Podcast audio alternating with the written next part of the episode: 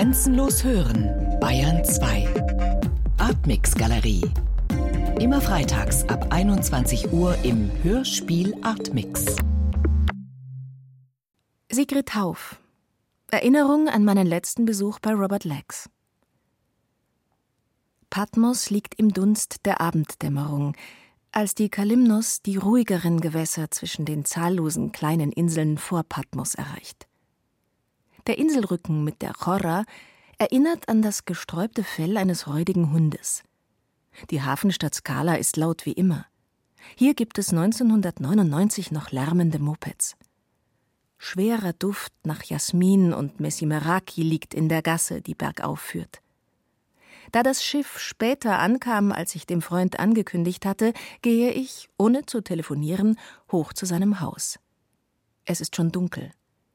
Hier oben am Berg über den Lichtern von Scala lebt der amerikanische Dichter Robert Lex, den ich jedes Jahr um diese Zeit besuche.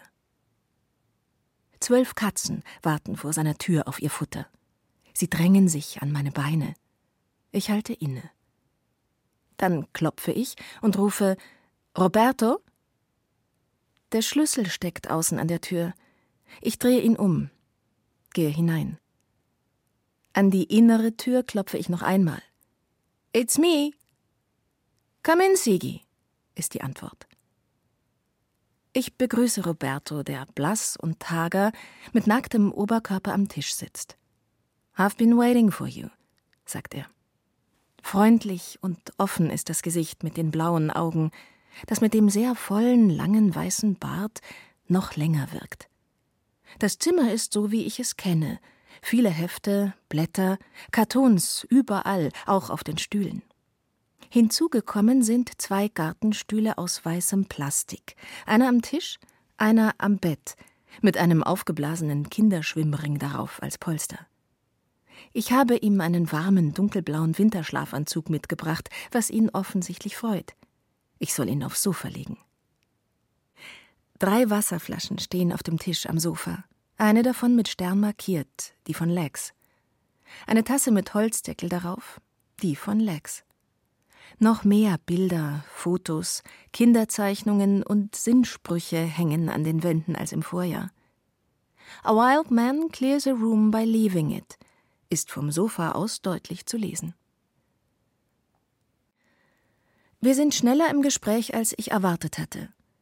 Er antwortet locker auf all meine ersten Fragen zu seinem letzten Buch The Hill. Die Textpassagen voller Zweifel, Hoffnungslosigkeit, Leere in diesem gerade erschienenen Buch hatten mich beunruhigt. Sie sind so ganz und gar untypisch für Lex. Es stellt sich heraus, dass Paula Dias die Texte für dieses Buch zusammengestellt hat, und zwar, wie ich vermutet hatte, aus einem älteren Text aus der Zeit von 21 Pages und einem neueren, seltsam depressiven Text. Man könnte die Teile dieses verstörend resignierten Textes wieder zusammenfügen und würde den einzigen verzweifelten Text von Lex erhalten, den ich kenne. No friends, no love, no memorable memories. Das sind völlig unerwartete Statements dieses Poeten der bewusst erlebten Augenblicke, wie wir sie zum Beispiel in seinem Buch Moments miterleben können. Es möge ja vielleicht Menschen geben, die von morgens bis nachts glücklich seien. Er gehöre nicht dazu. Niedergeschlagenheit, Zweifel, Hoffnungslosigkeit, Leere, diese Gefühle kämen eben auch in uns hoch. Sind es Gefühle, die er erst jetzt, im Alter, in Worte fasst? Lex will aufstehen. Es strengt ihn an, das sehe ich. Die Gummistrümpfe reichen bis ans Knie. Er trägt eine dunkelblaue Unterhose. Die Selbstverständlichkeit, mit der er im Raum steht, lässt ihm alle Würde. Auch die bis auf einen seitlichen Zahn fehlenden Oberzähne fallen keine Sekunde unangenehm oder auch nur ungewohnt auf hinter dem altbekannten herzlichen Lachen. Lex geht auf die Toilette, den Schäferstab als Stütze und kommt nach einiger Zeit wieder. Er hat die ungebügelte Jacke seines altbekannten Schlafanzugs mitgebracht. Es dauert lange, bis er in die Ärmel hineingeschlüpft ist, aber er besteht darauf, sie alleine anzuziehen. Dann rückt er seinen weißen Plastikgartenstuhl mit dem Schwimmring an den Tisch und setzt sich, vorsichtig und konzentriert, wobei er sich auf den Hirtenstab stützt. Lex ist einverstanden, dass ich The Hill aufnehme. Ich befestige die Originalkopfmikrofone an einer Wasserflasche und gebe ihm das Buch. Er konzentriert sich eine Minute und liest die ersten sechs Seiten fehlerfrei, ohne Unterbrechung. Der gelesene Text wirft Fragen auf. Fragen, die ich mitgebracht habe nach der Lektüre. Fragen nach Freunden. Friends. I don't like to delude myself. I don't suppose I've had many. Four or five. Two or three. One or two. None. Not none. I must have had one or two. Loves. Fewer still. One or two. One, two, or none. None. Loves. Fewer still. One or two. One, two, or none. None. Notable memories. Few. Fewer than that. Das sagt der Mann, den wohl jeder, der ihm begegnete, gerne zum Freund gehabt hätte? Den Freunde aus ganz Europa und den USA immer wieder auf der griechischen Insel Patmos besuchten? Ich frage ihn, ob er an Thomas Merton gedacht habe, den Trappistenmönch und Autor von Bestsellern. Und an seine Freunde aus der Zeit an der Columbia-Universität in New York ob sein Freund Bob Gibney ihn enttäuscht habe, als er ihm einst die erste und wohl einzige Liebe seines Lebens, Nancy Fleck, ausgespannt hat auf einer Studentenparty in New York. Nein, überhaupt nicht, erwidert er. Was er hier sage, sei erfunden und genauso wenig wahr wie, dass er als Straßenhändler für Obst und Gemüse gearbeitet habe. Wenn er sich oft frage, ob er sein Leben, so wie er es gelebt hat, noch einmal leben würde, Ganz im Ernst. Er würde es genauso noch einmal leben wollen. Und die Fehler, die er gemacht habe, helfen ihm, andere Menschen zu verstehen, die dieselben Fehler machen. Und wie steht es um die Erinnerungen? Keine? Noch weniger als keine? Das sagt der Dichter, der unzählige Momente bewusst erlebt und festgehalten hat in Gedichten? Es sei anders gemeint. Es bedeute eher, dass er nicht fähig gewesen sei, Freundschaft, Liebe und wichtige Erinnerungen zu geben. Selbstzweifel, also doch. Er gebe anderes als andere, halte ich dagegen. Seine Dichtung sei ein großes Geschenk, er sei ein beeindruckendes Vorbild mit seiner Art zu leben. Wir trinken Wasser. Er aus seiner Flasche, der Flasche mit dem aufgeklebten Stern, ich aus einer Tasse. Jeden Nachmittag liest Lex einige Seiten. Bei geschlossenen Fensterläden, im hochsommerlich warmen Zimmer, im elektrischen Licht einer Taschenlampe. Wenn er müde wird, legt er das Buch beiseite und wir diskutieren weiter. Einmal habe ich ein schlechtes Gewissen. Lex hat das Lesen mehr angestrengt als die Tage zuvor. Auch die Stimme war schwächer. War es nur, weil heute noch jemand zu ihm kommen wollte und es ihm zu viel wurde? Gary, ein amerikanischer Student aus Lex Geburtsstadt Olean, war morgens überraschend aufgetaucht, als Lex gerade wie jeden Morgen meditierte. Er war gestört worden, aber keineswegs schlechter Laune. Im Gegenteil. Er las gerne weiter. Er wollte das ganze Buch auf Band lesen.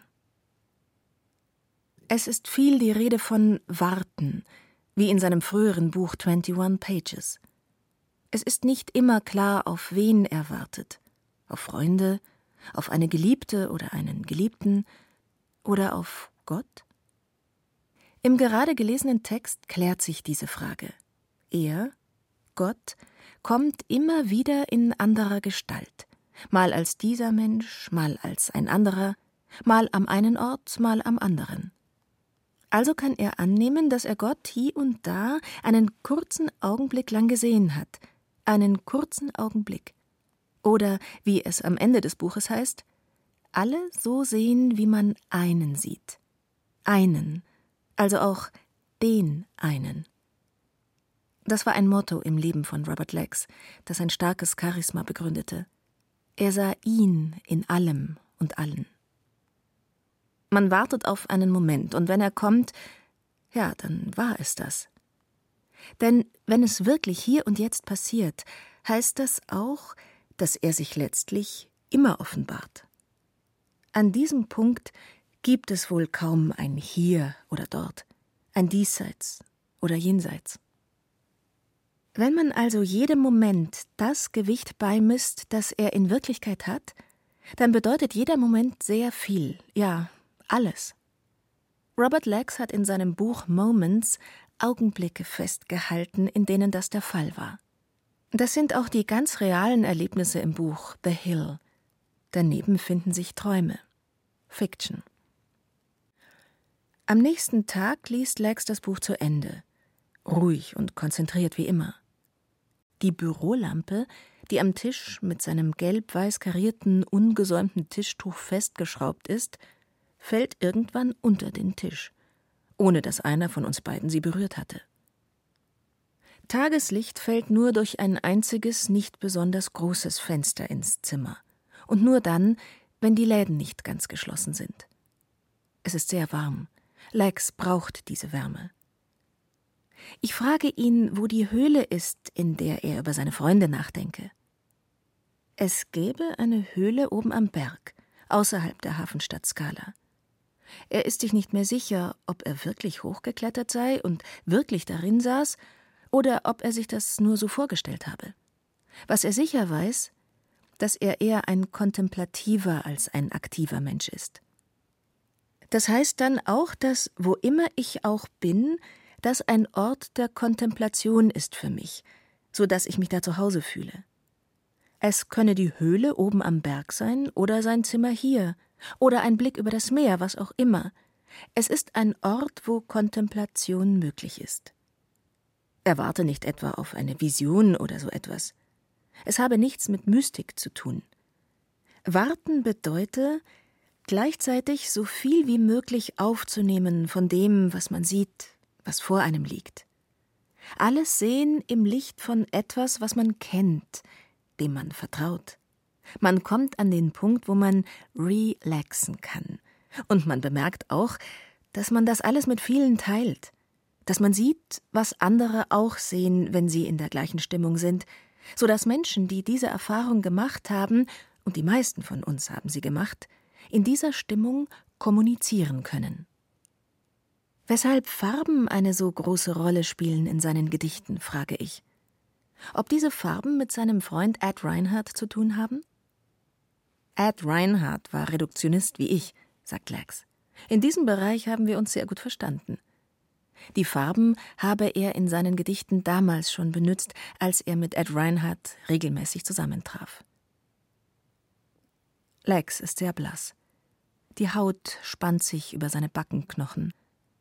Der Bart ist länger und voller denn je. Lex geht auf und ab, auf seinen krumm gewachsenen Holzstock gestützt. Er hat das ganze Buch The Hill gelesen. In der Nacht fällt der erste Regen nach diesem Sommer. Am Morgen ist es bewölkt. Die Tamarisken am Strand tropfen. Den nächsten Herbst erlebte Robert Lex nicht mehr.